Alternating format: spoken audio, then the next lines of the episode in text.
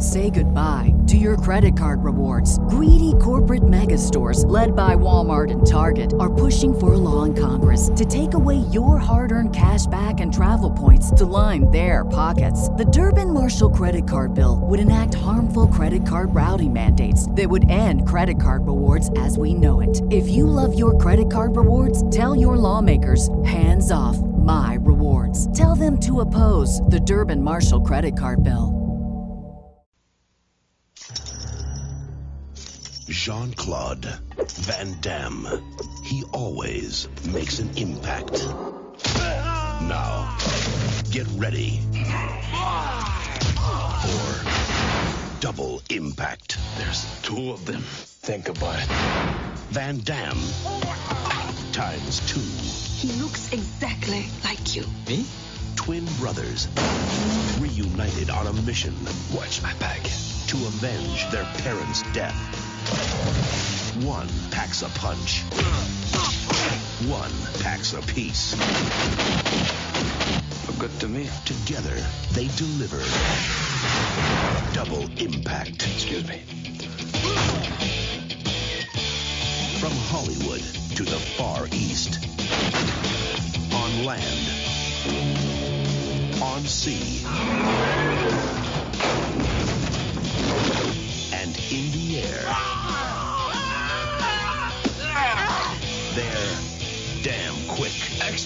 service. damn cool, damn hot. So now what do we do? That's what I love about you. Van Damme. Times two. Double the fun. I would never in my life wear black silk underwear. I'm with you on that one. and double the Van Damage. Double impact. Welcome to They Call This a Movie, testing the strength of friendships one terrible movie at a time. Subscribe to the podcast on iTunes and other podcast services by searching They Call This a Movie. We are part of the Main Damie Network. To find more from us, check out the website at themaindamie.com or on Twitter, Facebook, and Instagram at The Main Damie. We're also now a proud member of Geek Vibes Nation. You can find them at gvnation.com. Welcome back to They Called Us a Movie. This is Anthony Delvecchio, and with me as always is Dan Aquino and Mark Myers. Say hello, gentlemen. Hey everyone. Hey guys, do you remember when the uh, British were a powerful empire? Pepperidge Farm remembers. it's Yeah, been I- a while. It's been a while. I don't remember it, to be honest with you. Yeah. Uh, I think I well I Empire was of just the given Sun might touch upon that. I was just given a history lesson by you guys about it, so I Yeah. didn't know. And this all happened under my nose. I had no clue. Yeah, It's That been a was the- while since I've read anything from Rudyard Kipling, so yeah. Yeah, the that's what made me laugh at the beginning of this movie, but we'll get into it. yes. Uh, so guys, before we get into this week's movie, uh, if you've listened to the episode last week, we kind of started a, a new thing while we're under quarantine. Uh, so guys, what are you watching? I mean, uh, last episode and this episode. So I started to watch Tiger King, and then I realized it was like rampant animal abuse. So I was like, well, I can't, I can't get behind that. So I turned it off. Uh, and then I switched on to Community because I found out that that's now on Netflix. And then that had rampant animal abuse in it. no, but I, there's a lot of racism in it uh, from one actor specifically. But I realized that that show, I like that show. I used to watch it back in the day. Uh, it takes a little while to kind of gain any traction. Sure. Uh, so I'm I'm only three episodes in, and I just I I was watching it with my father-in-law, and I was like, oh man, you know, I hope he likes it because I'm always seeking validation from Mhm. anyone. So I was like, man, I hope he likes this, and he realizes that I'm a funny guy. And there was hardly any laughs to be had in the first two episodes. so now I feel like he thinks lesser of me. So Sure. thank thank you community and thank you Dan Harmon for making the first two episodes really shitty. Uh, but yeah, uh, that that's what I've been watching for the most part, and then I watched our movie this week. Right. Uh, what about you, Mark? yeah, so um, besides watching our movie this week, um, I don't know if it falls. Maybe I watched this and forgot to mention it last week, but I watched uh, three of the uh, documentaries on Vice, the wrestling ones, The Dark Side of the Ring. Mhm. I've watched those while under quarantine. The uh, Chris Benoit one, the uh, the Match Made in Heaven about Macho and Elizabeth, and the Montreal Screwjob. Um, and then I've also recently I've just been playing a bunch of video games. Final Fantasy VII Remake came in, so that's been most of my free time. Um, just because essentially um, as we were making a joke that basically I just go into suspended animation and then wake up for podcasts and streams. I want I want I want to get it done um, before the next Game Vault pod, just so I can have a little bit of a review on Wow, it. so, So, I have so you're gonna try and finish it by in two like about two weeks time. yeah yeah Yeah. just to be just be like a true gaming journal. I, I was I didn't even think about that. You have the Final Fantasy. I was surprised that you were able to join us for this podcast. Yeah, I literally just finished it right before we came on, like the, Oh, okay. like my session for the day. Um, but yeah, Oh, you're so, yeah. So and and then also uh, like we had the discussion like that that I have to be doing something, but uh, you know it, it's essentially I um you know preparing for Stranger Damies and you know uh, playing Final Fantasy and you know so not much time for me to really get the uh, the uh, old movies fired up. The only thing I've been thinking about watching is something I've already seen, only because Anthony brought it up last week. Is I have a Blu-ray of Perks of Being a Wallflower, and that was my movie of the year 2012, um, 2013. I forget. It might have been 2013.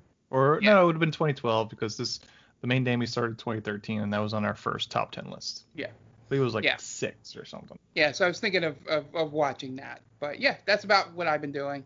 Um, do you have your Letterboxd thing open at for? Um, I really I haven't watched much of note. Um, we've been watching Ozark. Okay. Uh, we're getting pretty deep into that, so we're like halfway through the second season right now. So we got about a season and a half left. Uh, uh, still doing the quarantine days of horror. Uh, watched The Fog, John Carpenter's The Fog for the first time ever, and uh, another shitty movie called Ghost Keeper, which was pop, possibly the worst movie I've seen in a very long time. Um, it's a movie that they literally ran out of money halfway through, so they had to kind of write the ending on while they were shooting because they had no money to do what they were originally planning to do, and uh, just continuing doing the Friday Friday the 13th movies. So watch the second one this this past week. So next this coming week, this Friday, I'll be uh, posting a review on the third film. Also watched a shitty quote unquote documentary called Demon House, starring Zak Bagans, the guy that does Ghost Adventures. okay. Uh, that was terrible. Yeah. I, So just I've heard that shit. name, but don't know anything about what he Zak does. Bagans, he is a he's like he's like the guy from Ghost Hunters if he had like the charisma of a um Criss Angel Okay. sort of. Is he like is he like the third property brother?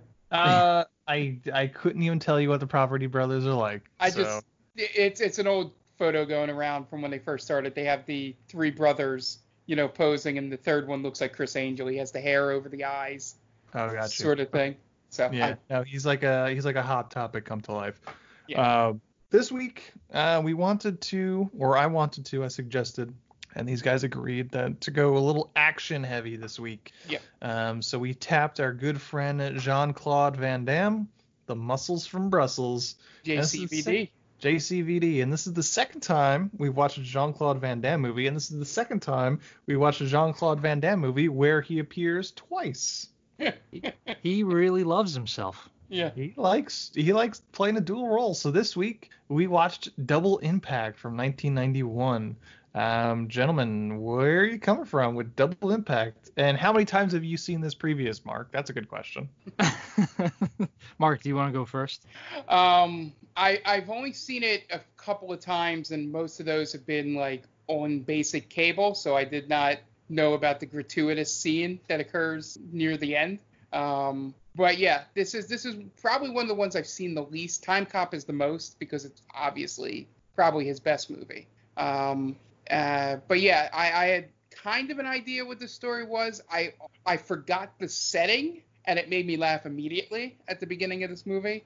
Um, but yeah, so so this one, um, as soon as Aunt suggested it, I was like, all right, yeah, we'll watch this. I haven't seen it in a long time because it's not like uh, one of their go-to JCVD movies, um, as we've all found out uh, watching it. But um, yeah, yeah. So I realized that I had only seen the basic cable, and that's basically where I'm coming at with it. Is that um, I didn't remember much of it, uh, but I did, um, you know, at, at least remember that uh, that stupid um, uh, part in the uh, beginning when we first meet Chad, adult Chad.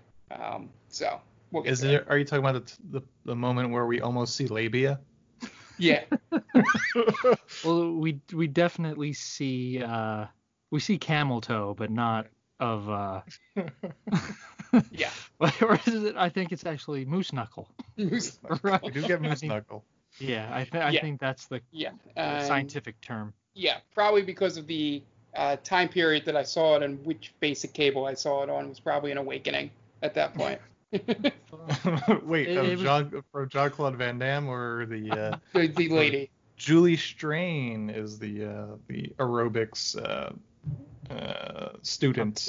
Yeah. So who would go on to uh, star in a lot of softcore porn of the uh, of the era? No bikini uh movies, right? No, earlier. Mm. Talking Okay. about uh ooh, I I could pull it up, but uh Dan, where are you coming from? I've never seen this movie. I actually thought we were watching Deep Impact. I got confused. So I was like, oh, why? Well, that's not very action heavy. I mean, it's more uh, just it was kind of lame. But I was like, yeah, you know what, whatever.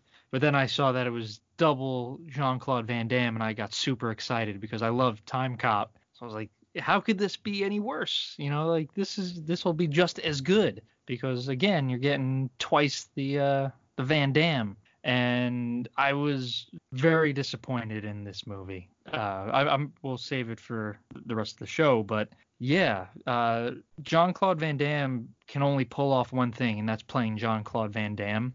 And in this movie, he tries to do two different John Claude Van Dams, I think, and it's really shitty. But Tries to play his good and evil version. right, right. Uh, it's not good. It's very. I, does he have? I want to know. Does he have any other movie where he plays a dual role? Is it is it just Deep uh, Double Impact and Time Cop? Those are the we only two I remember. I think we might have uh, run the gamut of Jean Claude Van Damme in dual roles. I think we need to bring that back. I think we need to get Jean Claude Van Damme in another role where he plays two Jean Claude Van Dammes. the world sorely misses that that genre of, of movies, and I think he'd be down to do it. Yeah. Uh, Julie Strain, uh, star of Day of the Warrior, Heavy Metal 2000. She's also in Beverly Hills Cop 3 and Naked Gun 33 and a third, Hmm. among a bunch of other softcore porn. She was a penthouse pet. Well, I don't Uh, think And Naked Gun 33 and a third is porn, Ant. No, I mean, but it could be. Oh, with that name. It's true. and we, uh, I had forgot to mention on mine that um I had forgotten that Bolo is in this movie. Um, Yeah. Who's from my probably second favorite um JCVD movie in, in Kickboxer. Um, Okay. Yeah. Well, I Or, thought he, uh, he was in uh, Bloodsport. Bloodsport. I'm sorry. Yeah. Which is about kickboxing. Honestly, I think I when I was watching this movie, we would need to get a face-off between Nicolas Cage and Bolo, because throughout this movie, Bolo makes some wild faces, man. Yeah, he does. It's pretty awesome. I would like to see I would like to see them out meme each other. Gotcha. Uh, yeah, this is the first time I've ever seen um, this film. Uh, I think these are like the first the first two times I've ever seen Jean Claude Van Damme movies. So when we've watched them on this podcast. Uh, I I read on Letterboxd that it was basically Parent Trap meets Jean Claude Van Damme, and I was not disappointed in that basically being exactly what this is. Um, I, it's it's not as good as Time Cop. It's it's passable. I think is what I could say about it. Um, it's not particularly entertaining in terms of like, oh, it's that's hilarious. Let's watch that. Right. Uh, he's crazy. Oh, you know, he's trying to do a weird accent with that this one brother, and he's not pulling it off. So let's laugh at that. It's just, it's your, it's a run of the mill Jean Claude Van. It's like middle middle of the road sort of thing. yeah. Uh, the only thing of any interest is the fact that he's playing two parts, really, and it's you know he's barely playing two parts. Yeah. Really. The, the only point- difference is haircuts, really. That's really and there there there are moments in the in the third act of this film where it's hard to tell who's who. Yeah, when they get all sweaty and greasy, it's tough to tell yeah, which, which one is which. Yeah. One sort of has bangs, the other one's got slick back hair. Yeah. yeah, I think I think the one is clean shaven and the other Jean Claude Van Damme has just a slight stubble to him Mm-hmm. to let you know he grew up on the streets. Yeah. He's not all Grew up- primpy like the first Jean Claude Van Damme. Mm, he grew up a block away from the guy that's eventually trying to kill him. but he still has the same accent. So he still goes by the same name of the baby that disappeared out from Mr. Zhang. Which makes no sense, right? Yeah. How would they know his name? How would he know his own name? That's true. He was Yeah. six months old. I guess the maid. Uh, we never under, we never find out who raised Alex. I'm assuming it was the maid. She was the one that bra- that saved him. She dropped him off in an orphanage. It looks like. Oh, that's right. Yeah. Oh, that's why. I think it was a French orphanage. Yeah. so that's why he has the. Oh uh, yes, yeah, it that's is. why he has an accent. Because they're yeah they rub that in by having him sing Frère Jacques. Or- Touche movie. You thought Was that ahead. Alex or was that Chad? I thought that was thinks- Alex. Chad thinks he's he was born in France. Oh, Yeah. Chad, Chad's Mr. Los Angeles, as Alex calls him. Um, Yeah. But Frank Frank raised him, telling In him as he was his uncle, but he grew up in France or was born in France. And then he just like he drops that bomb. I'm not your uncle, and you weren't born in France. Now Let's go to Hong Kong. Yeah, he he doesn't soften the blow at It's all. He's not breath. like he's like, hey, let's go for some ice cream. By the way, I'm not your uncle. He just he lays that yeah he drops it man just like stop calling me uncle I'm not your uncle. Not your uncle. You weren't born in France. Now we got to go to Hong Kong. It's a lot Like, to lay I- on someone. what if he's just like, ah, I don't even have a passport. well, th- I think this it was, was, uh, it was the 90s. exactly it was a different time where we didn't have to worry about travel as much. But Yeah. I think you still needed a passport. I'm pretty sure you needed a passport. Yeah. yeah. At the uh, oh, and uh, some some news I found out. Uh, there is another movie where he plays two roles, but not on the screen at the same time. Um, it's uh, called Maximum Risk. Man, That He's- sounds. That either sounds like a Steven Seagal movie or John Claude Van Damme movie. Yeah, That's a plays, 50-50. He plays a twin. One was murdered and the other one is seeking revenge. Jesus, so- man. Just Who got who, who got murdered in France? Does does he also play dual roles in Sudden Death? well, he technically plays the goalie for the Pittsburgh Penguins in that movie. So. Man, no, that's the only other one that has. Yeah, It's the fascinating fascinating- thing is that uh, that one has Natasha Henstridge in it. Oh, hey, friend of the show. Yep. it, to me, it's fascinating that directors keep allowing him to play dual roles. Double the kicks, man. Uh, double the Van damage. I, do you think? Do you think he ever did a double mint commercial? Maybe. He Maybe would have had to have, right? in Brussels. Yeah. Got one with him when he was a kid, as a teen. That'd be great. I mean, that's such a huge opportunity right there. He's just like kicking the, the gum at the, the TV screen, right? He does he does roundhouse kick and it just flies at you. Double Impact from 1991, is directed by Sheldon Lettich.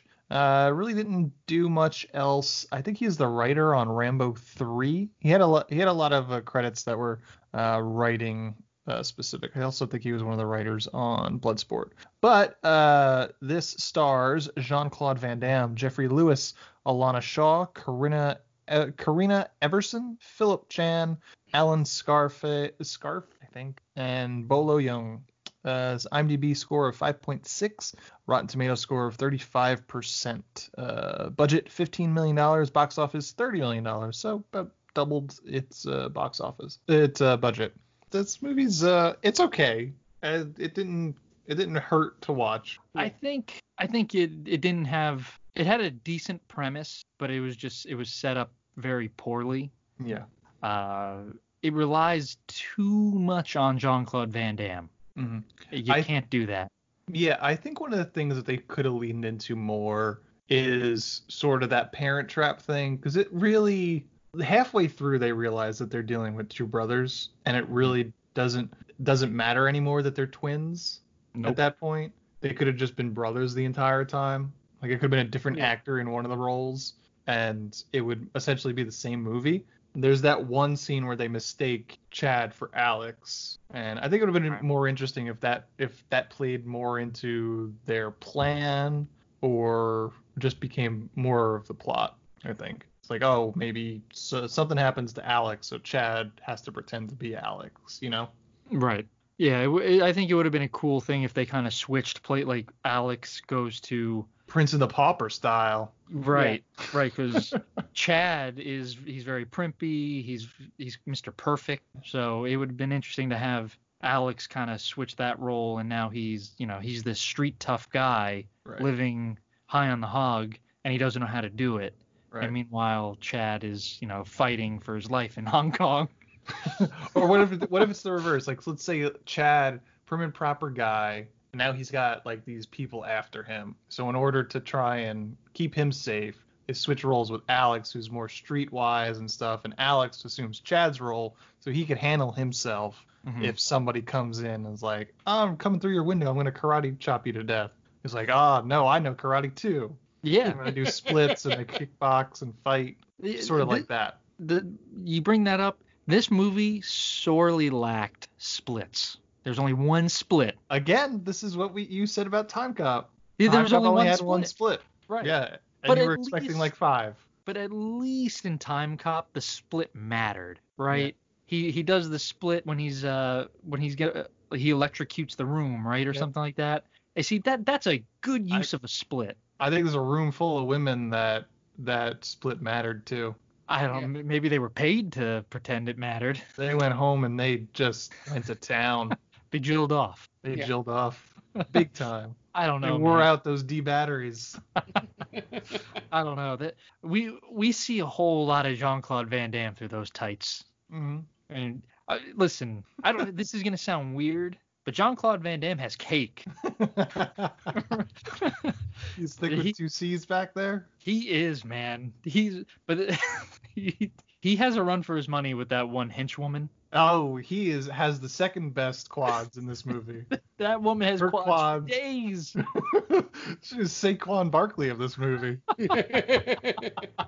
Yeah. And I looked her up. She's not really like I was. I figured she was gonna be like a stunt woman. Mhm. Not really anything. Like she had like maybe 15 roles or so in her career. She looks like she could have been on American Gladiator. Yeah.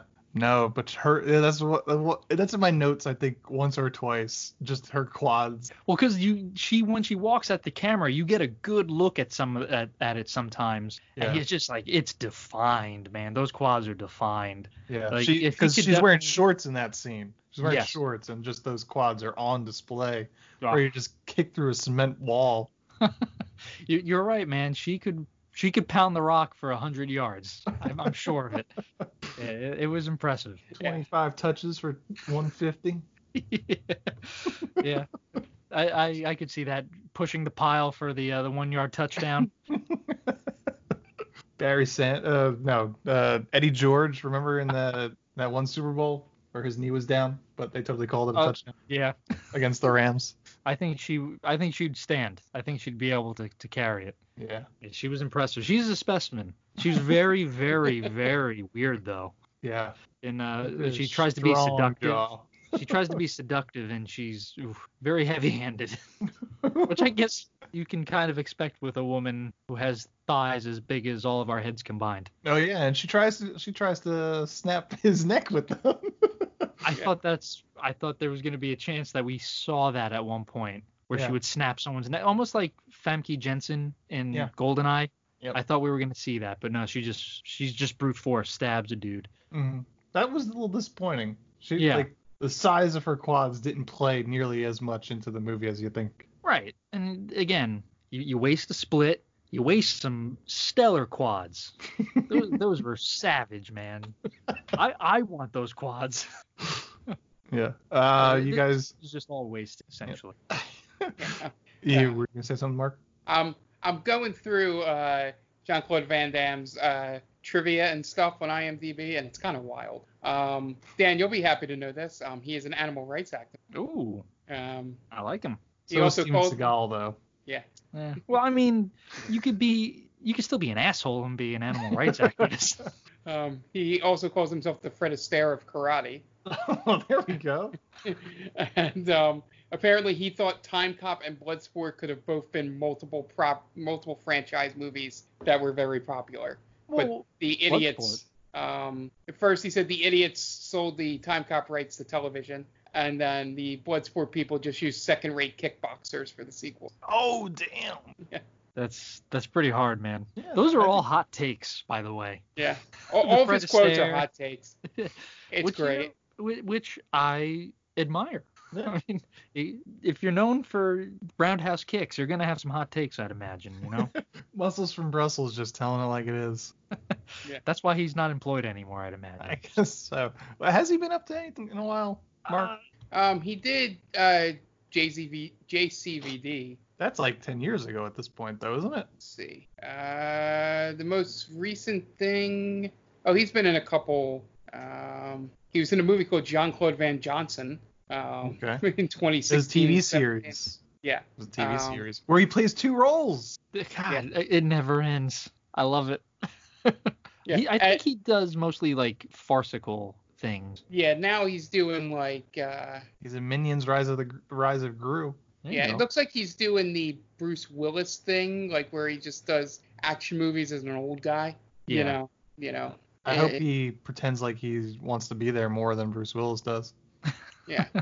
Well, yeah, I I don't know. I haven't heard much about how uh, Jean Claude Van Damme was on set, but we all know that Bruce Willis was just a huge pain in the ass through Yeah. most of his later years. Do you think Jean Claude Van Damme was like that? Do you think he was tough to work with? Bet she was tough to work with in his heyday. Yeah, he uh, uh And then he some ha- of the got trivia. humbled. Yeah, some of the trivia he rejected a uh, three film deal with somebody because he wanted twenty million dollars a picture like like Jim Carrey. Damn. Um, and that he he rejected a role in the Expendables in 2010 because when he asked um, Stallone what the movie was about, he says, "Don't worry, you're going to make a lot of money." And he was like, "I don't want to hear that. I want to know what I'm doing." he so, did wind up in he did wind up in uh, the Expendables too, though. Yeah. Do you Yeah. think he walks into uh, casting agents now and just says, "I'm the Fred Astaire of karate"? And then he does a split. He does do, you, split. do you think he just yells that wherever he goes? Probably. Because I would, honestly. I like how he did that because that there's no way that was taken by anybody. Fred Astaire of anything. yeah. Uh, well, yeah, that- great. Th- that reference is going to be dated in a couple of years. Nobody's going to even know what that means. Yeah, and apparently Time Cop was the movie he was paid the second most for, five million dollars. What was number one? Uh, Street Fighter. Okay, yeah. Yeah. Uh, which will probably be an episode before we finish this podcast one day. Yeah. Yeah, we got to finish out. We have to touch on most Jean Claude Van Damme movies. it's gonna it's gonna happen. Yeah, We still haven't done the Seagal movie yet. Yeah. Uh, that's probably for the best. You know, yeah, I- it could be. he's kind of he's more of a joke in Yeah. himself, in and of himself, really. So there's Sure. really no need to touch on that. Do I'll- you I'll- guys want? what I'll shoot it down. Do you guys want to get into the plot at this point? Yep. Yeah. All right. Uh, Dan, you got anything to say? I do. Uh, I'm here to tell you about our friend Tia, a good friend of the show. She's with Geek Vibes Nation. She has her own podcast that you should listen to. It's called The Top 10 with Tia, and you should check it out. It's a weekly podcast where Tia and her crew tackle a number of entertaining topics like the top 10 movies of the year or the top 10 worst on screen couples. I think this past episode was the top 10 uh, characters who had a like resurgence or something along those lines, right? It was a uh, like a resurging character arc. Uh, I haven't listened to it yet, but uh, it's every week, and uh, you should check it out. She's a great person. We have a lot of fun when we record for Geek Vibes Nation. So uh, yeah, that's it. All right. Uh, yeah, so we are going to take a quick break listen to a couple notes from friends of the podcast. So we will be right back. Hey everyone, this is Steve, And this is Adam, and we're part of the Hop Nation USA podcast. Pittsburgh's number three craft beer podcast. Join us every Friday for new beer reviews. We'll talk about the news, history, and homebrewing. Plus, we'll sit down with the best brewers and industry personalities that'll have us, So whether you're a casual drinker, a hazy boy hophead, or even if you're a whale hunting cellar hoarder. just search Hop Nation USA on Apple, Spotify, or your favorite podcatcher and join the nation.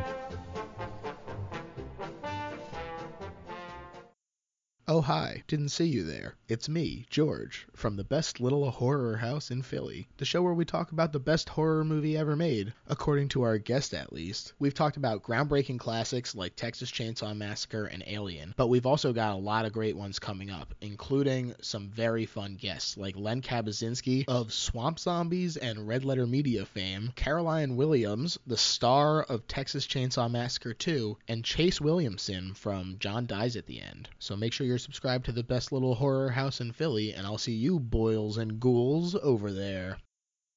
And welcome back. And now it's time to get into the plot for Double Impact. We open 25 years in the past in terms of this movie on a dedication ceremony for the Victoria Harbor Tunnel in Hong Kong. Um, again, as we mentioned, the idea of a British-controlled Hong Kong immediately dates this movie. Yeah, Um, and I had completely forgotten about that this was the setting for this Yep. movie. We have two Brits, Paul and Nigel, who are basically responsible for this tunnel project. And in attendance for the ceremony is Paul's wife and his infant twins, Chad and Alex. A night on the way home, Paul and his wife uh, have someone following in their uh, following them in their car, and Paul's bodyguard Frank has been sent home for the day, but they have car phones, and Frank realizes that Paul's in trouble, so he goes racing to try and uh, get to Paul before anything happens. At their home, a group of Asian men in suits get out of the car uh, that was following them and start firing into the car.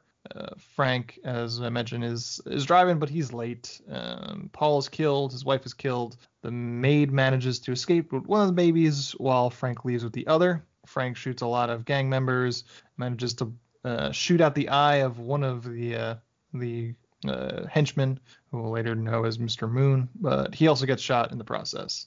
Uh, while fleeing, though, Frank identifies Griffith, one of the business associates, is in the vicinity, and uh, he manages to uh, steal away uh, with uh, the baby, as the maid has as well. And then we flash forward 25 years later. Chad is working as an aerobics karate instructor, and then we nearly get a shot of a woman's labia, as we mentioned, as he helps her stretch, and that uh, that stretch is not a euphemism. Uh, he's actually helping her aerobic stretch, and then we also get to see Jean Claude do a split in skin tight pants, and all his aerobic students just cut, about soak the floor.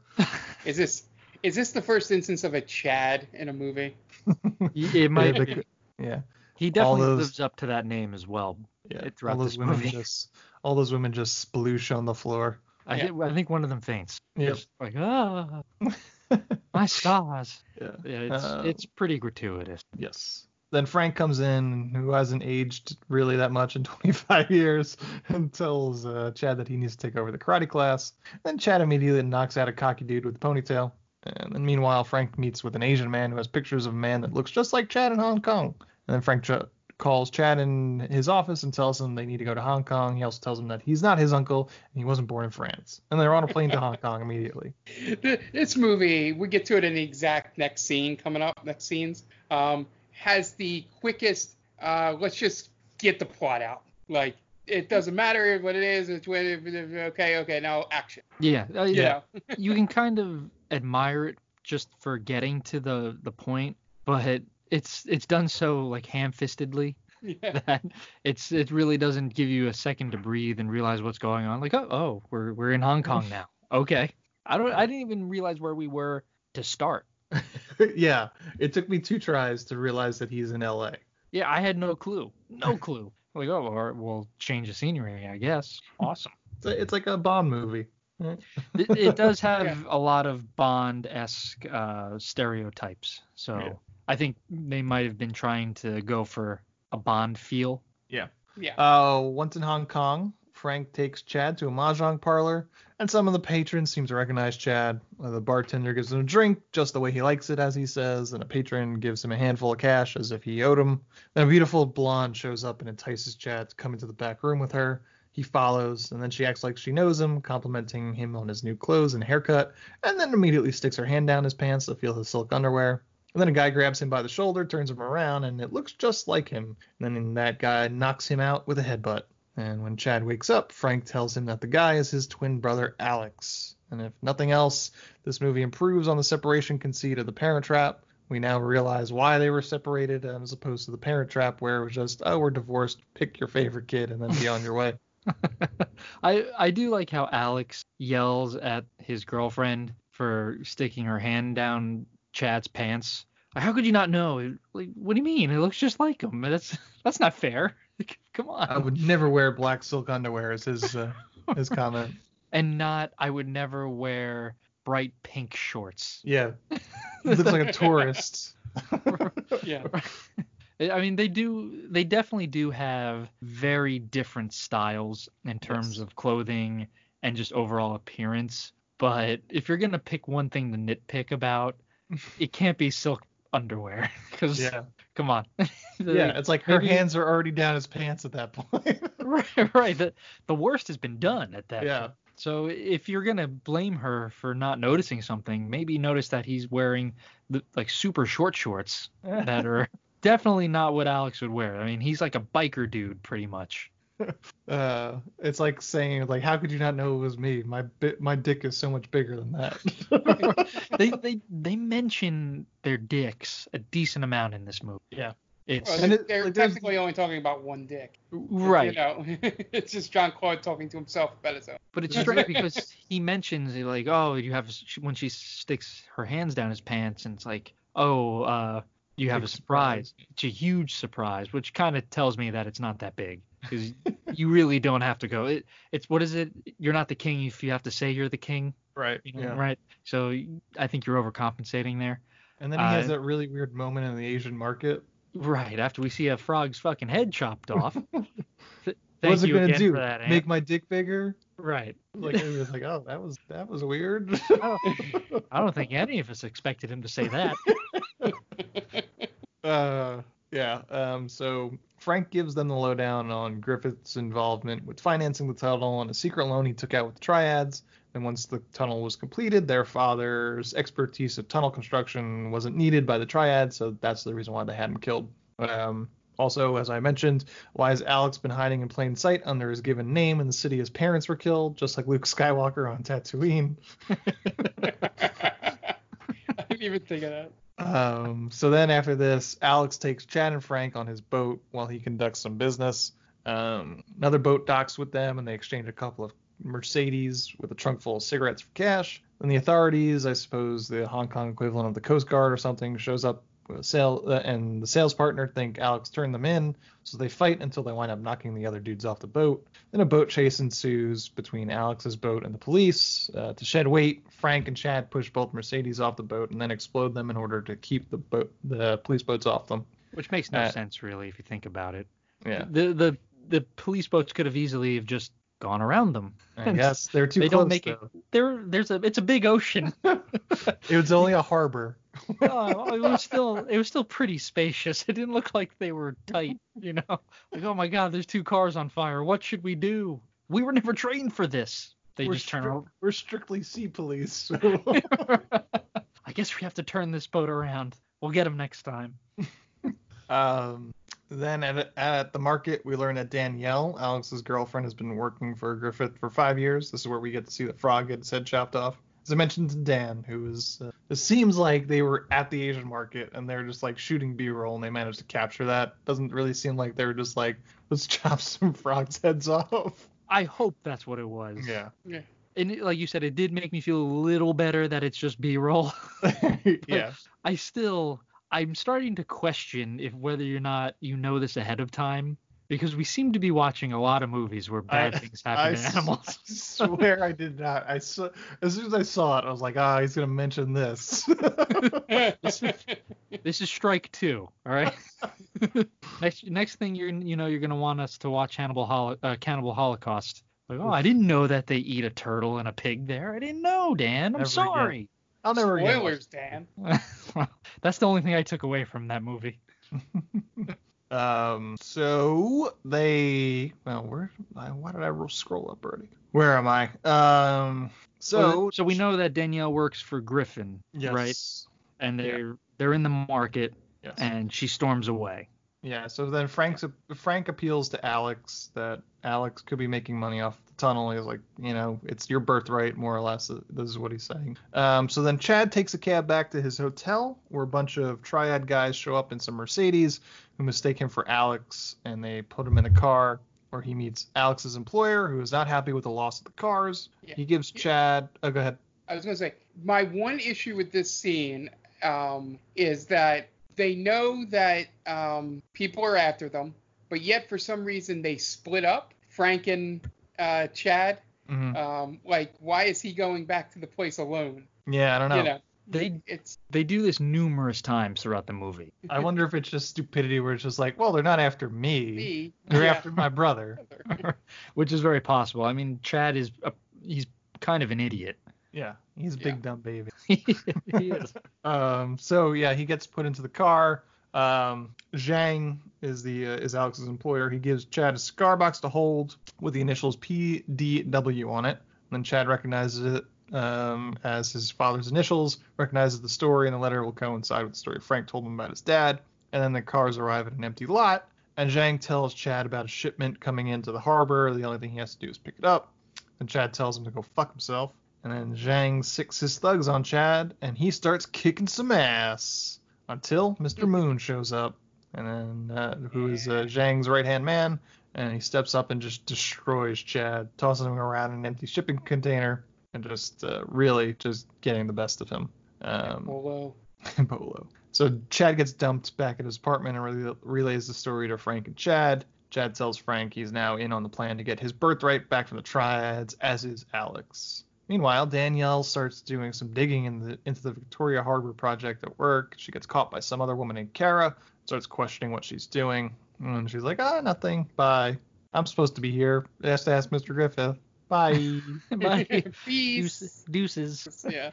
and then uh, Danielle calls Alex to relay what happened, but she couldn't find anything because someone walked in, meaning Kara.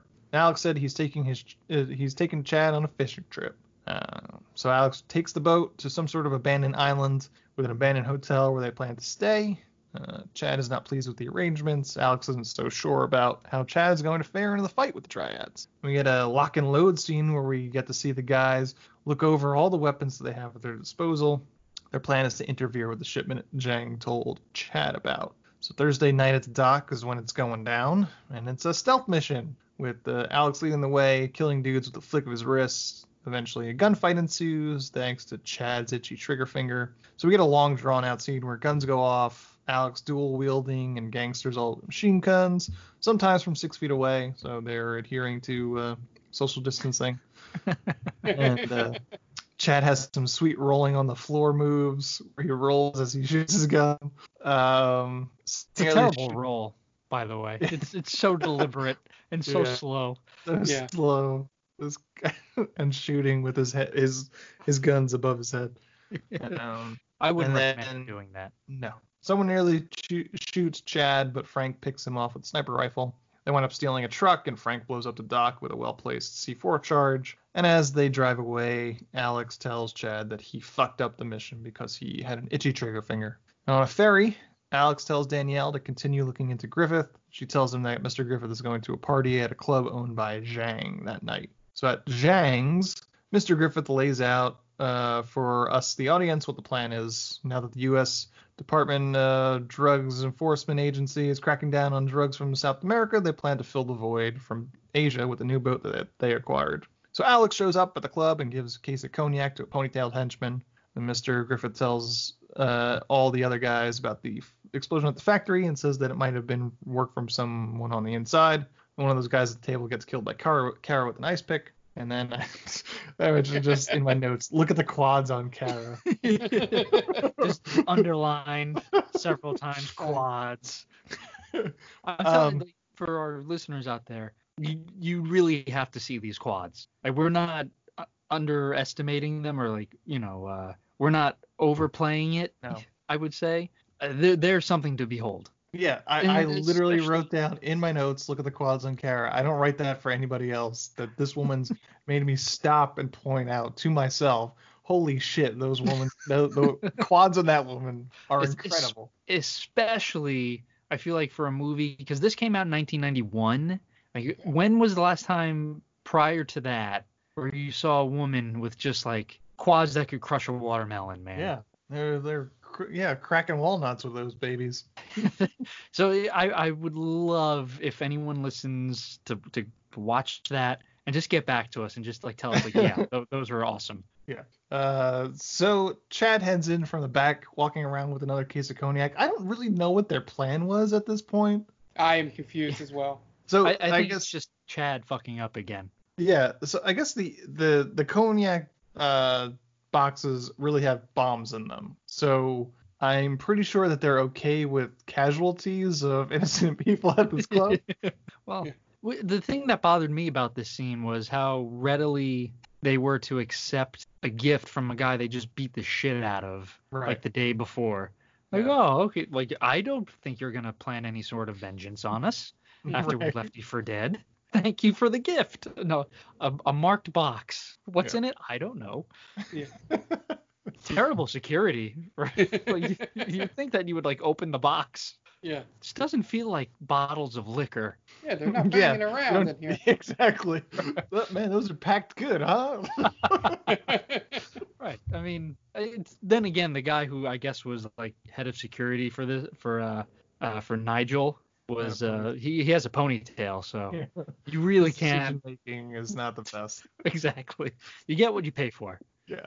Um, so Chad heads in the back, walking around with a case of cognac. Zhang sends his men to bring Chad, who they think is Alex, into the back to quote unquote thank him. And then before that happens, Frank sets off a C4 charge in one of the boxes, and the scene devolves into some karate action. Alex breaks a glass with his bare hands for no reason, and they fight some dudes, and then eventually they leave. But Zhang and Griffith then realize there are two Jean Claude Van Dammes, and then they realize what they're dealing with. Next day at the office, Danielle gets caught by Kara, uh, the woman with the quads, so she has to frisk her, and uh, it's a little sexual assault here for the audience here. Yeah.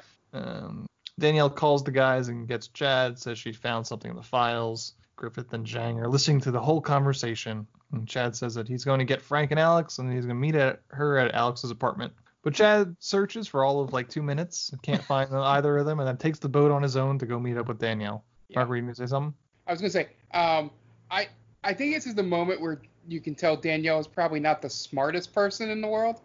Um, l- let me call from the office phone Yes. uh, to, to tell him what's going on. and then um, neither is Chad, really, Yeah. because Alex would probably know better. Yeah. The, the the funny thing is she mentions that she shouldn't be doing it. Like I can't tell you this over the phone, meaning she knows that she's probably being listened to. Yep. Yeah. And she continues to talk. I can't really tell you this, but here's everything that I'm knowing that I can't tell you. Yeah. What are you doing, lady? That's that's not that's not how you do it. That's not how you relay sensitive information. You got to figure out you call from a public payphone or something. Yeah. Exactly. So Frank and, and Alex are stuck on the island while Chad goes to meet up with Danielle. Uh, Chad meets up with her, but Zhang's men show up right after, trapping them inside. Luckily, Danielle knows a secret way out, so they escape through a back alley with a couple of guys chasing after them. The one one thing I want to mention, I don't know if you guys noticed this, but when he kicks the door open, you can clearly see it's a set. Like he kicks it open, and there's like a like a, a wall frame, like a two by four thing, sort of like the back of another set.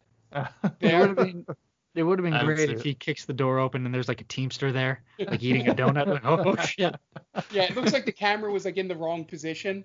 Gotcha. You know, like it shouldn't have been shooting out the door right. when he kicks it. But you, it's like real quick. It was like I, the editor, uh, you editing video before, and is probably saw that and went, "Fuck, uh, I can't cut it anywhere." Right. Did you get coverage of him kicking the door from the other side? I- yeah, we need. No, fuck. Okay, hopefully nobody notices. This shit's on you guys. and that's why this movie bombed. That made him money back plus Yeah. Oh, did it? 15, 15 million budget and made 30. 30. Okay.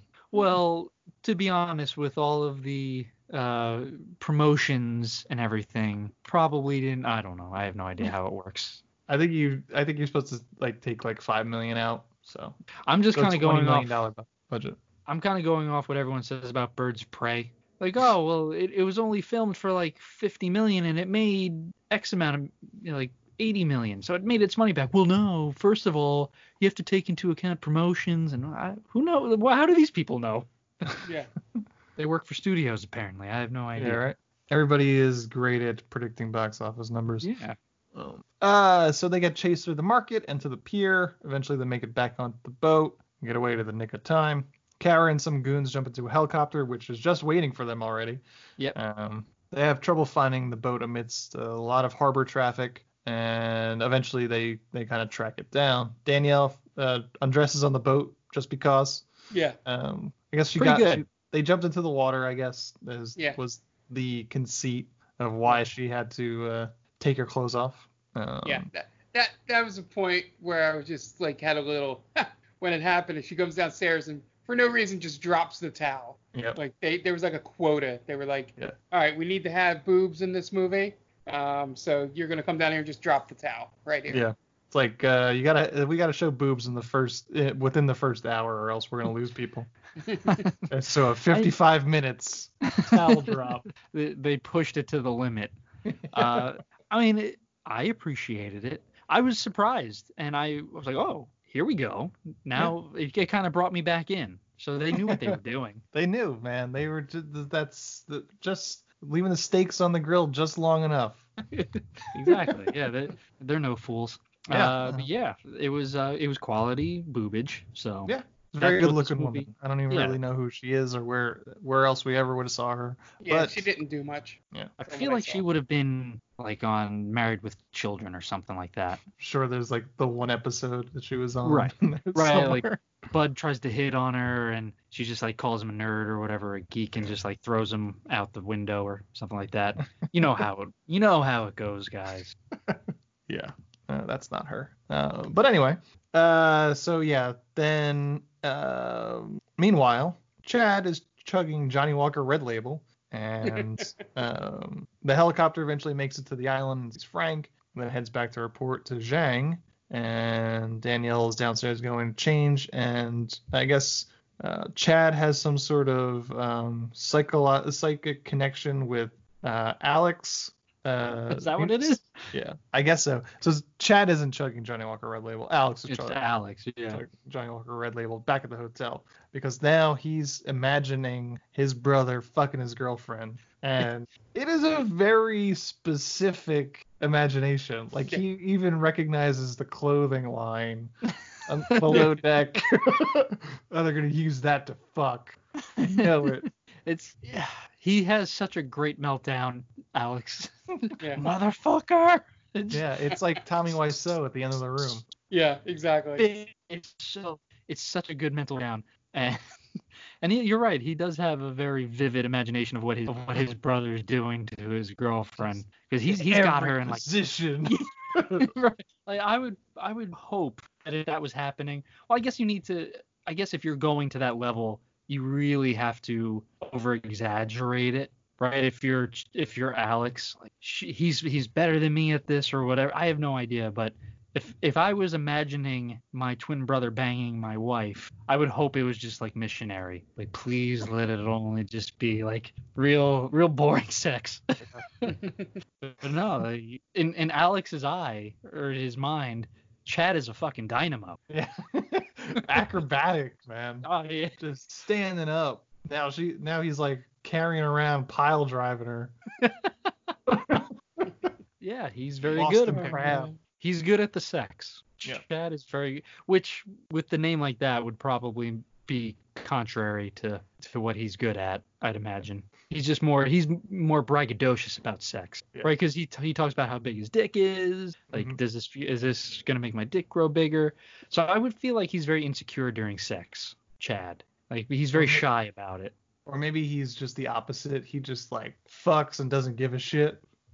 Like, I got Whatever. mine, basically. Whatever, still smashed. Yeah. Like, I got mine, basically. Right. Yeah. It was the best two minutes of your life. Uh, so then uh, um, Chad shows up back on the island, and Frank is pissed because now he has to get rid of the boat and says, "You've got some explaining to do." So now, some explaining to do. because Alex is in Frank's ear talking about how he's fucking my girlfriend. I wish he, I wish Frank would have said that. Like, yeah, Alex thinks you just like fuck Danielle, so you got to figure that out real quick. Just to he could have warned them. I like I know Yeah. he says you got some explaining to do, but it's like could have been like, dude's fucked up and he's out for blood. yeah, right. Yeah. We know that Alex is a hothead, and Yep. you just came back with his woman. Do you Mhm. think maybe Frank, you should be there to kind of referee the situation a little bit, you know? Yeah. But no, he just he bolts. Fires a gun. But not I before guess- Bolton. Was like, gotta go get rid of this boat. Bye. I don't want to be there for this. Um, so Chad walks into the hotel with Danielle to a drunken Alex who's pissed because he assumes they fucked. He slaps Danielle right across the face. Chad kicks him in the face. Then Chad and Alex fight up the stairs and fall over a balcony. Frank eventually comes in, fires a gun in the air to stop them, and then Chad uses the F word. He does. I no, no, forgot Alex uses that. the F word. Alex Yeah, uses Al- the F word. The asshole. He'll always be an F. Yeah. Yeah, it's uh, it- it's a, a slang for you know. I think we know. Yeah. Okay. Yeah, I But- think the so I may be drunk, but tomorrow I'll be sober, and he'll always be an F word. the hero of the story, ladies and gentlemen, slapping women and using slurs. Yeah, I keep I keep screwing up their names because they're both Jean Claude Van Damme. Uh, It's okay. They're the same person essentially, Yeah. even in the movie. uh, the brothers both say they don't need each other, and uh, Alex goes storming off. No, Chad goes storming off, saying he's going back to L.A. and runs off. Um, yeah, this, this part of my notes I kept swapping them. I kept getting it wrong every time. So the next morning, Alex wakes up on the beach and sees a bunch of thugs storm the beach and Kara's helicopter in the air. Then the thugs storm in the hotel and start shooting the place up. They take Danielle hostage, and Alex does some beach cleanup, if you know what I mean. Starts killing off these uh, these thugs left and right. Um, Zhang arrives, asks where the twins are, and Frank says "fuck you" and gets punched. Zhang says they're gonna bring back Danielle to Griffith. Meanwhile, Chad and Alex are taking out a bunch of goons separately, sometimes with kicks, sometimes with guns. Mostly kicks. Mostly kicks. Alex there's a I was I was gonna say there's a really bad uh, punch to kick ratio in this movie. I, I think Chad just knows how to kick. It's all he does. That's all he does. Um, Alex eventually winds up with a really big gun, and Alex and Chad eventually meet up back with one of the goons tied up. Um, going to ask him some questions. Griff, Griffith arrives at the dock with Zhang and Kara, where Frank and Danielle are already taken captive. Mr. Moon is giving Frank a good once over. And then Zhang asks Fra- if Frank is going to talk, which to me is odd because the only thing they could possibly need to find out is the location of the twins, when in reality, the twins are probably going to come to them because obviously that's the reason why you would take Frank and Daniel hostage in the first place. Yeah. Good point. uh, Chad and Alex sneak onto the boat with the old fake prisoner routine, which never works in in D and D. Nope. Gotta roll better. That's very true. Yeah, most of the time in the movies, the guards roll very low perception. And then Chad and Alex start making their way through a bunch of faceless goons, shooting, kicking, punching. Then Griffith gets on the PA system to let them hear, eh, let the twins hear them torture Frank. Then more gunfighting. Chad gets to one of the PA boxes to tell Griffith that he's a dead man. Then Alex gets into a fight with a goon with spurs in the in the pitch black, which is kind of a cool scene from a cinematog- cinematography standpoint. Um, but it's like the only it's like the the weird, weird oddball scene where they tried to stylize it a little bit. Um, And it winds up not being that good of an action scene. it's very short. Yeah, he he catches him and he just like punches him a few times and he and he like he flexes on the last punch. Did you notice that he punches? He's like ah. He does like a real. He kind of does that. Uh, I'm trying to think of what, what what do you call it? Uh, he flexes. Yeah. He gives a good flex and you see it in the shadow.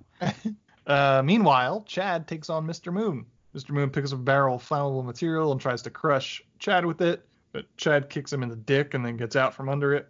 And then Chad and Mr. Moon then take off their shirts and fight like real men. Mr. Moon, by the way, has great form when he picks up those uh, barrels. Oh yeah. His clean and jerk, perfect. The back is straight. uses his legs, good height. and this is Chad's boss fight. Uh, Mr. Moon tries to crush him with another flammable barrel, but Chad jumps over him and then kicks the shit out of him until he kicks Mr. Moon into an electrical box, killing him. Then everything explodes. Alex rescues Danielle from a henchman that may or may not try to rape her. And then Kara comes out of nowhere and tries to crush his head with her epic quads. I, I I really hope that we uh, we emphasize the quads in our posts this Yeah. week. I, these things need to be they need to be shown. They need to be seen. The world needs to see these quads. she also grabs his dick at one point and he slaps the shit out of her. Yeah.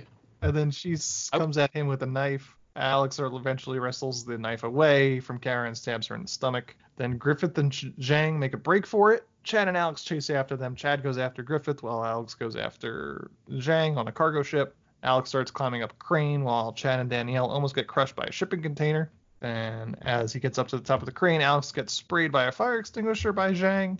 Then Zhang reveals a dagger in his walking stick and starts trying to stab Chad, but Chad manages to dodge and sticks Zhang's hand in a couple of gears and gets crushed. Chad turns on him, and then Chad turns on a machine while Zhang is monologuing, and Zhang falls from the crane to his death. Meanwhile, Chad gets Danielle to safety and then jumps off the cargo ship to avoid the uh, the shipping container. And then Griffith starts monologuing at the water at Alex and starts shooting at it. But then Alex jumps into the forklift behind Griffith and drops a shipping container on him. Then That was so funny. I, I when want to he say pops. I, Go I, ahead. want I want to say I think you flipped them again, uh, Yeah, I told them Chad goes uh, after Nigel. and Alex goes after Zhang because he oh, says yeah, that's yeah, mine. Yeah, yeah. Chad get Chad jumps into the forklift behind Griffith and drops shipping container on him. Yeah, he, yes. he, Chad, Chad pulls an Undertaker. yes. It's so funny. oh, that's the I I laughed out loud in that scene when he he pops out of the darkness of the forklift and he yells the guy's name. oh, that was the best part of the movie. I could watch that. Griffith! Yeah, I could watch it. The I could watch that scene a hundred times. then Alex and Chad hug, and Chad pushes Danielle towards Alex, who then they hug, and then Frank shows up, coming from wherever the hell he was stuck in, and then they give a big old OK sign. Freeze frame terrible ending. to right. What a terrible way to end on a freeze frame with just one of the Jean Claude Van Dammes giving the okay sign. I I texted Why not Ant, both of them? I texted Ant in all capital letters, freeze frame ending, Yep. as as soon as it occurred because I didn't want to spoil it for you. So I, I did put it in the group chat. This is one of the, the worst freeze freeze frames we've seen. this is a, one of the first in a long time, but yeah, not a great one. I, I wanted the end to be Alex and Chad fighting to the death over Danielle. Like Double Dragon. Like Double. Dragon. Yeah. Like they just they they, they kill uh, Shang. Uh, they kill it's Nigel, right? They kill Nigel or uh, Griffin, uh, which is a super British name, by the way. That, that's like the most British name ever, Nigel Griffin. yeah, I wanted to, like they they kill both of them and they meet, their eyes lock, and Danielle shows up, and then it's just like Mortal Kombat styles, round one, fight, and then they just go at each other, and it's just nothing but kicks, really, just, constant kicking, constant kicking. And then, you know, Alex probably kills Chad and then just like asserts his dominance, bangs Danielle on Chad's body. but it's still not as good as the sex that he imagined them with. So he takes his own life. it haunts it, it, it haunts him forever. I'm not as good as Chad, am I? I keep telling you we didn't do anything. Don't lie to me. But she she is giving like a look like she wants something to happen on that boat. They When do. She, does give that like little like side glance kind of thing when she's walking away. Yeah, she's like, "Oh, I hope he doesn't come down right now because I don't know what'll happen." Right. Oh no, my towel seems to have fallen. I wish someone was here to pick it up. But she was open, so who knows? They might have done it. They might have they might have banged, maybe missionary, but I, w- I wish I mean, that would have been such a great cutaway if you have, you know, like he follows her down and we cut back to I can't even get it out without laughing. We cut back to Alex and he's having his meltdown and he's imagining Chad just doing all these exotic, really difficult poses. And it cuts back to uh, to Chad and it's just like super boring. one pump missionary. Very unsatisfying for for Right. Danielle. There's no music playing in the background. It's just huh, huh, huh, and that's it. it, it, ju- it just becomes uncomfortable after a while. Yeah, you just see the look of disappointment on her she face. immediately regrets it. It's like, man, I wish I could undo the last 15 seconds of my life. Oh, it's so good. I'm actually crying. Holy shit. but yeah, I would have paid good money to see that cut. Uh, and that that's the end of Double Impact. Um, what do you guys think? What what would you do to make this better? I think we just Besides made it that so end much better. Yeah, yeah. That's Yeah, I think uh, yeah, I like the idea of uh, oh my god, I need to catch my breath. Uh, I like the idea of like totally swapping places. Mm. Uh, you could keep it action oriented, but yeah, I think having Chad kind of have to fend for himself on the streets of Hong Kong while Alex is tr- trying to get accustomed to this very uh, bougie lifestyle would be uh, a pretty interesting take on it. Uh, but yeah, I just like the idea. It just plays over and over in my head now where Alex is just imagining Chad banging, like, like just going to town on Danielle. And it's really just terrible sex that that's being had on the boat.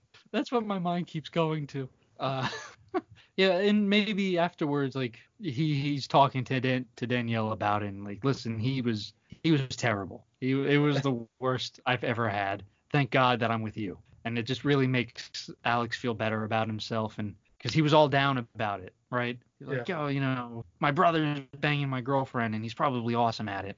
Like, no, he was he was pretty bad. Like, you're way better than him. Like, oh, all right, well, at least now I know for sure. Would you could you imagine being compared to your your twin brother? By the way, like, which one of us was the better lay? That's got to be kind of awkward, right? Yes. I, I never. I hope. I hope. You know, if I have kids, I hope that I don't have twins. First of all, because that's a nightmare. But I hope if I do have twins, that they're never compared by the same woman. Because I don't want to wish that on them. If that woman's smart, she tells them they were both great. Yeah, I guess because then who you could just keep going at that forever, right? Yeah, yeah. Unless if you're all in the same room, then it just becomes awkward, and she should just walk away at that point. Well, then they can occupy the same mm-hmm. space, and then you, you never know. Yeah, it could be a time cop situation. I wish real twins acted on time cop logic. The- like the twins can never be in the same spot at the same time. They can't go to the same school. They can never hug. Yeah, they can never hug. It's just it's a life of misery for twins, really. I've never known what it's like to embrace my my Well, brother. Dan, if you if you wind up for some reason having twins, you could raise them to think that. How great would that be? I mean, Never I'd be the shittiest. I'd be the shittiest father ever. Like, no, you can't touch each other. You'll disintegrate if you do. One of you will die. That's a great way to keep them from fighting each other, though. Yeah. Can you imagine though, where like if I tell my twin like sons or daughters, and they go to school and they just like have a meltdown, like why? And the teacher's like, well, what the hell's going on? Like I can't touch him. My dad said one of us would die. Watch Time Cop, you idiot. I'm pretty sure I would be arrested, Probably. but it would be worth it for the first few years of their lives. And then the the psychiatric bills come in. It was like, ah, maybe this wasn't the best idea. Do you think I would get more respect in prison or less respect if I told them, like my cellmate, like, why, like, what are you here for? Oh, I, you know, I told my kids that they weren't allowed to touch each other, else one of them would die via time cop rules. that would be a moment in like a comedy or like a dark comedy movie where you know the you know the guy goes it tells him what he did and he's like mul- you know murdered multiple Right. people and all that what did you do and you tell him that and he goes oh man that's dark Right. like Jesus Christ. jesus christ I murdered, I murdered this guy and I skinned his face off. What about you? Oh, I told my kids that if they touch each other, one of them would die. Jesus Christ, you're a psycho. Uh, Uh, I don't Mark, have anything better. My uh, my only thing to make it better would be just improve the beginning and make it a little more drawn out than just dropped um, in the first ten minutes. You know Yeah. about the. I would when have them guys like. when you guys su- uh, sorry i just wanted to, when you guys suggest making things longer i just i don't know what's wrong with you No, no, no, not make it longer.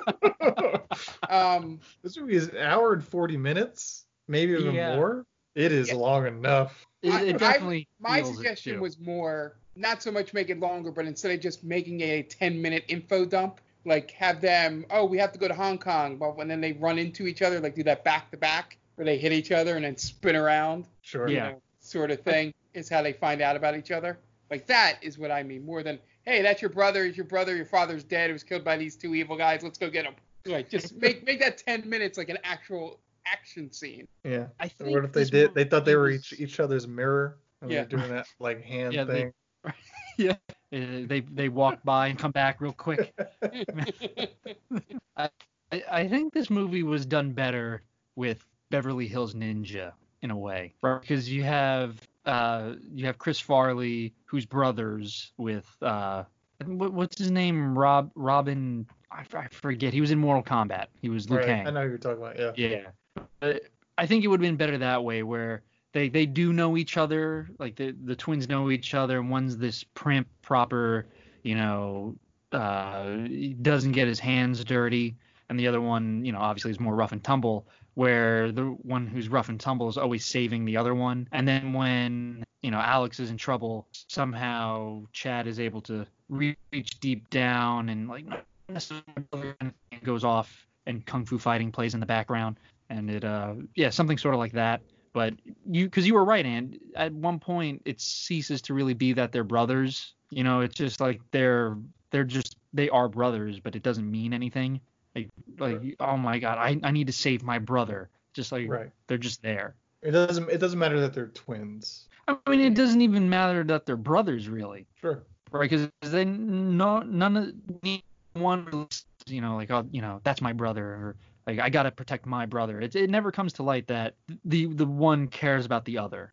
Right. That's true too. Yeah. It's just they could. Be, they're just two guys, really. Yeah. Yeah. Uh, and the- right. and It's they have a mission and they're just they happen to be brothers. Yeah, the only part that a twin could have come in the factor is if they do that thing where someone one's older than the other by minutes or something like that, and that's why he would get more of the dividend than the other, be something hilarious. like that. That's the only way twin even matters in this movie. And then they fight to the death over the dividend. Yeah. I just wanted to see them fight to the death, really. Or they could Nothing. finally double team somebody. right without fear of disappearing what, what this came out before time cop right No. Uh, 91, I think so. So 91, yeah. Time Cop was 94. I think that's right. okay Yeah. So I am Because I was gonna say if, if one came out before if uh, this had come out after time cop then i would have liked to have seen a kind of time cop callback if you will Mhm. like then maybe they go to high five and like well maybe not they can't touch Uh, yeah. In terms of what I would do better, I've already mentioned doing kind of having having the twin thing mean more than what it does in this movie. Um, I mean, I guess they just got they only had to pay an actor once. They didn't have to. Pay, they didn't have to Yeah. pay two actors. I think that's how they. That's what that this accomplished. Um, and I guess it stroked Jean Claude Van Damme's ego a little bit because apparently he likes playing dual roles. Um, but yeah, no, I think what you guys had suggested, um, more or less makes plenty of sense. Um, so now, marry, fuck, kill, Alex, Chad, or Mr. Moon. oh yikes alex chad or miss oh wow that's tough uh well, you, like you can't fuck mr moon because i'm pretty sure he fucks you Yeah. right Sure. And I don't think you could kill Mr. Moon because he would kill you. So I th- think Mr. Moon just kind of runs, you know, he runs train on all of us. Yeah, you have to marry him. Right. And just hope that, well, but then you're subjecting yourself to a, just a lifetime of abuse, really, because he's he's not gentle in any sense of the form or sense of mm-hmm. the word. Uh, you, I think you, if you can kill Mr. Moon, you kill Mr. Moon. Uh, well, if you're going by Alex's imagination, you fuck Chad. and then you marry Alex, right? Because it looks like Chad'll he'll he'll he'll show you the world, man. well, that's why you marry him. Take you on the ride of your. But uh, but then the sex grows stale. Right? You, you want that one time fling with with Chad, and he'll he he leaves you wanting more. I think. But I, but at the same time, Alex pr- will probably beat you in a long. That's a good point. That's a Yeah. good point, right? Because he'll get drunk if he Yeah. thinks that you're banging someone else, Yeah. and he'll, He's he'll hit jealous. He's the jealous type. Yeah. So. And then right, because then that leaves you with like explaining weird bruises on your eye, like oh I I ran into the door. Yeah. Uh, this is the you know third time that you've run into the door, Dan. Everything okay with Alex? It's fine, I promise. Alex is a good guy. Uh, I don't know. Yeah, you know, I, I'm definitely killing Mr. Moon. I'm, I'm banging Chad and I'm marrying Alex. I think Okay. they're both rich, so That's true. They got that sweet, sweet tunnel money. it's true. they're they're tunnel baron. Mark. Yeah. So the only thing I'd really change is um I would uh I would kill Alex, uh marry Mr. Moon and and fuck um Chad because he would be soft and Wow. Interesting. I'm going the other way. Kill Mr. Moon. Um, fucking Alex for one night stand, and I'm marrying Chad. Okay. Yeah, I I think yours your way is the right way. But uh, it might be the right answer. Yeah, but I I think again just just by going by what Alex thinks, I want that one time. I don't know if I can handle it more than once. Everything's always just a big production where you're just like, I just just kind of really need a hand job right now. right. Yeah, I don't need I don't need to be, you know, plastered against the wall and you know bent or you know bent over a barrel showing the 50 states. I just you know I want something nice and tender, not nice and tender. I just want something easy. You know, Yeah. I, I feel like with him it'll be he can't get off unless it's something crazy. Like he's got to be doing like re- like holding me up from you know all crazy ways. I don't need that. He probably has a sex swing in his room or something. I don't want that. Just put me on the bed. I'm I'm I'm easygoing. I'll consider I will consider the kitchen counter. That's as far as I'll go. where we know he can do splits on. exactly, yeah. And I'm sure he wants to do that at one point. You know, like, come on, man, let's let's just All right. I, So you'll I put you'll put up with you'll put up with an abusive partner in terms of just like pretty easy sex. Right, and, and then, after a while, I don't think he's gonna want it very much. Within these podcasts, I've revealed a weird amount of of my of my like what goes on in my head. I guess it, it, it's it's very strange. It's very strange how my mind opens up with these things because I know it's fake, people. All right, it's fake. It's never gonna happen. I'm never gonna bang Jean Claude Van Damme. all right. That's why I can go this this crazy. I don't want people thinking like Jesus Christ, Dan has really like contemplated how he's how Jean Claude Van Damme would go go to town on him, you know. I I appreciate that you don't use these sections in like our posts.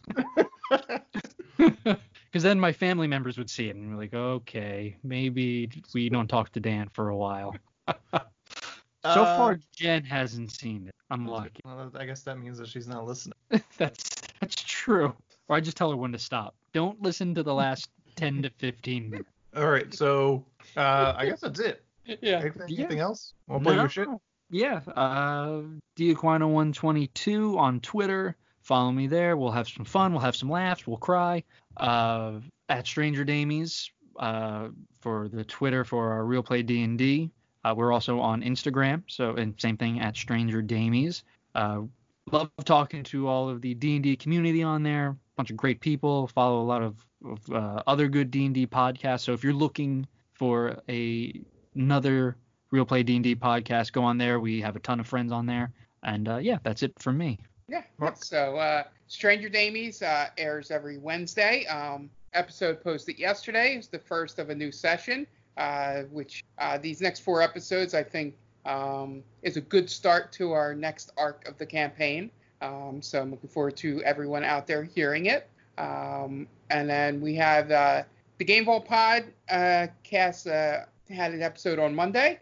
Um, you know, we talked about our favorite controllers. We picked a new thing uh, for um, the retro roulette. Uh, so be sure to listen to that. You can listen to all them on uh, Twitter, uh, iTunes, Google Play, you know, anywhere you get your podcast. Um, we also have a Twitch channel for Game Vault Pod.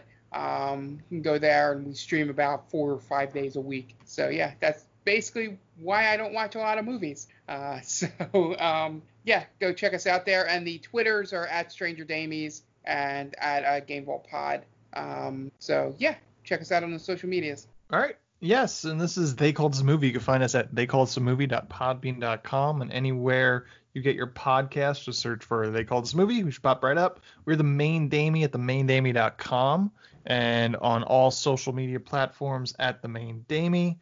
Um, just search for that. Um, Facebook, Instagram, Twitter, the main Damie, and we'll and we'll be there. We're also proud member of Geek Vibes Nation. GVNation.com is the main website, and Geek Vibes Nation on all social media and podcast streaming apps. They got a bunch of great shows. Um, Dan mentioned the top 10 with Tia. They've got another bunch of great shows um, that the, that network has. Uh, something for everyone. Uh, comic stuff, TV stuff, you name it, they have it. Um, And I am at Ant Delvec on Twitter. You can find me there. Uh, and that's uh, my personal one. But the main Damie, if you want to get us in contact with us, Twitter's the best way. But you can also hit us up at the main Damie at gmail.com.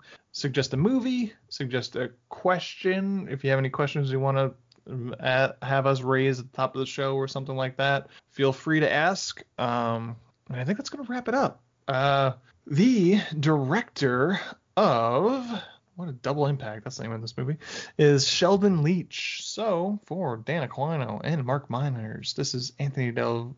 Does it call you Miners? I think almost. it's fine. We'll go with it. Dan Aquino and Mark Myers. This is Anthony Delvecchio telling Sheldon Lettich to go fuck himself.